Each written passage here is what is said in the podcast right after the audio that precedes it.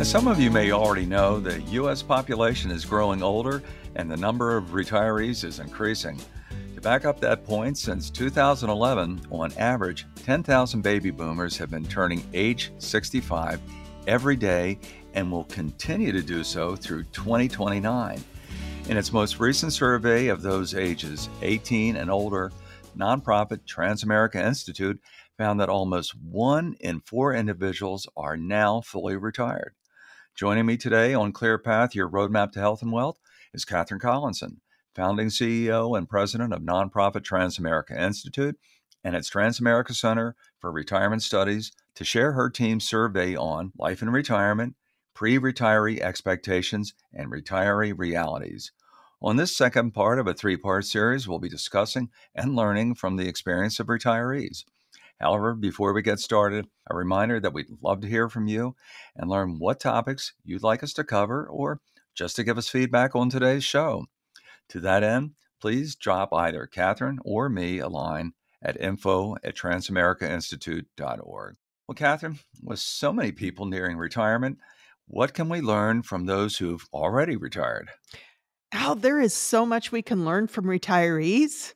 And I'd like to focus our conversation on three main areas life in retirement, when and how retirement happened, and their insights for future generations of retirees. I do want to note that in our survey, the retirees are still strong and healthy enough uh, to be taking surveys.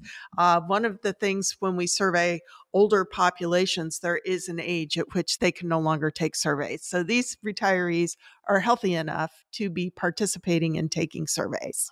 Survey says, okay, well, I like the way you think. So tell me, how are retirees faring in retirement? Are they content? Are they happy? What's what's happening here? In short, retirees are doing great. Almost nine in 10 say they're happy, enjoying life, and have close relationships with family and friends. More than four in 10 say their happiness and enjoyment of life has improved since they retired. I'll add that retirees are keeping busy. They're spending more time with family and friends, traveling, pursuing hobbies. Some are taking care of grandchildren or doing volunteer work.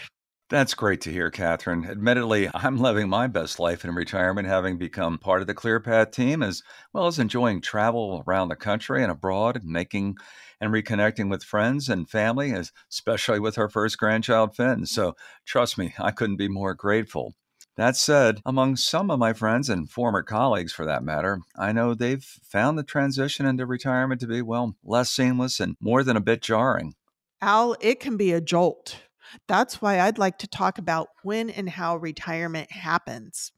Most retirees in the survey did not work until the traditional retirement age of 65. The median age they retired was just 62, and it was not because they won the lottery or could quit their day jobs.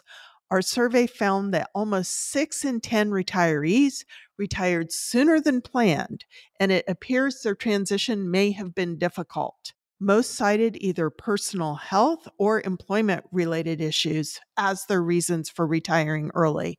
Very few did so due to financial ability. Exactly. And as a matter of fact, on our first episode in the three part series, we talked about pre retiree expectations versus retiree realities, touching on this very point. So, then, given what's at stake, I'd like to amplify this issue regarding what we can learn from the experience of retirees as well as what those currently in the workforce can do to address this risk. Clearly, the experience of retirees illustrates the imperative that we protect our health and do everything we can to help ensure our continued employment. And that includes keeping our job skills up to date, uh, learning new skills, staying on top of the job market, and networking. The survey findings also underscore the importance of having contingency plans if retirement happens unexpectedly.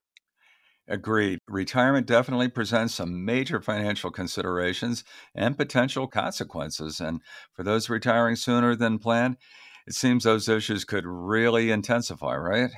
Al, you're right. Retirees are living on a fixed income. And many are afraid of running out of savings. And based on their current level of savings, their fear may be well founded. Excluding home equity, the total household retirement savings among retirees is $73,000. That's the estimated median in total household retirement savings. More than half of all retirees indicate that Social Security will be their primary source of income throughout their retirement. And among those currently receiving Social Security benefits, the median age they started is 63. 31% started receiving benefits at age 62, which is the earliest age possible for Social Security retirement benefits, albeit at a 20 to 30% reduced monthly benefit, depending on their year of birth and the age that they would have been eligible to receive full benefits. Only 4% of retirees waited until age 70 to receive benefits, which is the maximum age and brings increased benefits. In reality, claiming Social Security early may have been out of necessity for them. However, in my conversations with retirees over the years, many were unaware that there are claiming strategies that could optimize and maximize their benefits, which is another lesson that we can learn from the experience of retirees. Well, look then, now that they are retired, what can retirees do to improve their financial situation? Al, I'm going to leave you and our listeners with three recommendations. My first recommendation is to create a well developed financial plan. Fewer than one in five retirees have a financial strategy in the form of a written plan. Just because you're retired doesn't get you off the hook for retirement planning. And having a plan can help you set goals, priorities, and identify areas of vulnerability. My second recommendation is to plan for the possible need for long term care. Only 14% of retirees are very confident in their ability to afford long term care. And when asked if they might need long term care, almost half said they plan to rely on family and friends. And three in 10 said they have no plans. And lastly, my third recommendation is set forth your wishes in writing. Only 51% of retirees have a last will and testament. Even fewer have set forth legal documents such as financial or healthcare powers of attorney, an advance directive, burial arrangements, or a trust. Well, I really appreciate what you've just outlined for us here today, Catherine, because there are some challenging issues to address. But at the end of the day, it's much better to tackle them in advance versus waiting until a full blown crisis hits. And oh, by the way, this kind of upfront planning can make a huge difference not only in your life, but also the lives of your loved ones, too. Now, Catherine, where can our listeners go to find your new survey report, Life and Retirement pre retiree expectations and retiree realities. Please visit our website at transamericainstitute.org. Easy enough. Well, Catherine, many thanks to you and your team for today's dedicated research and insights. And here's hoping everyone will join us for the other episodes in this three part series on pre retiree expectations versus retiree realities. Our next and final episode of the series will be devoted to getting ready to retire. Once again, if you've got ideas for future episodes, comments, or feedback, please share them by emailing Catherine or me at info at transamericainstitute.org. And don't forget to subscribe to our podcast so you won't miss upcoming episodes. Until the next time, I'm your host, Al Waller. Stay safe, be well, and thanks for listening.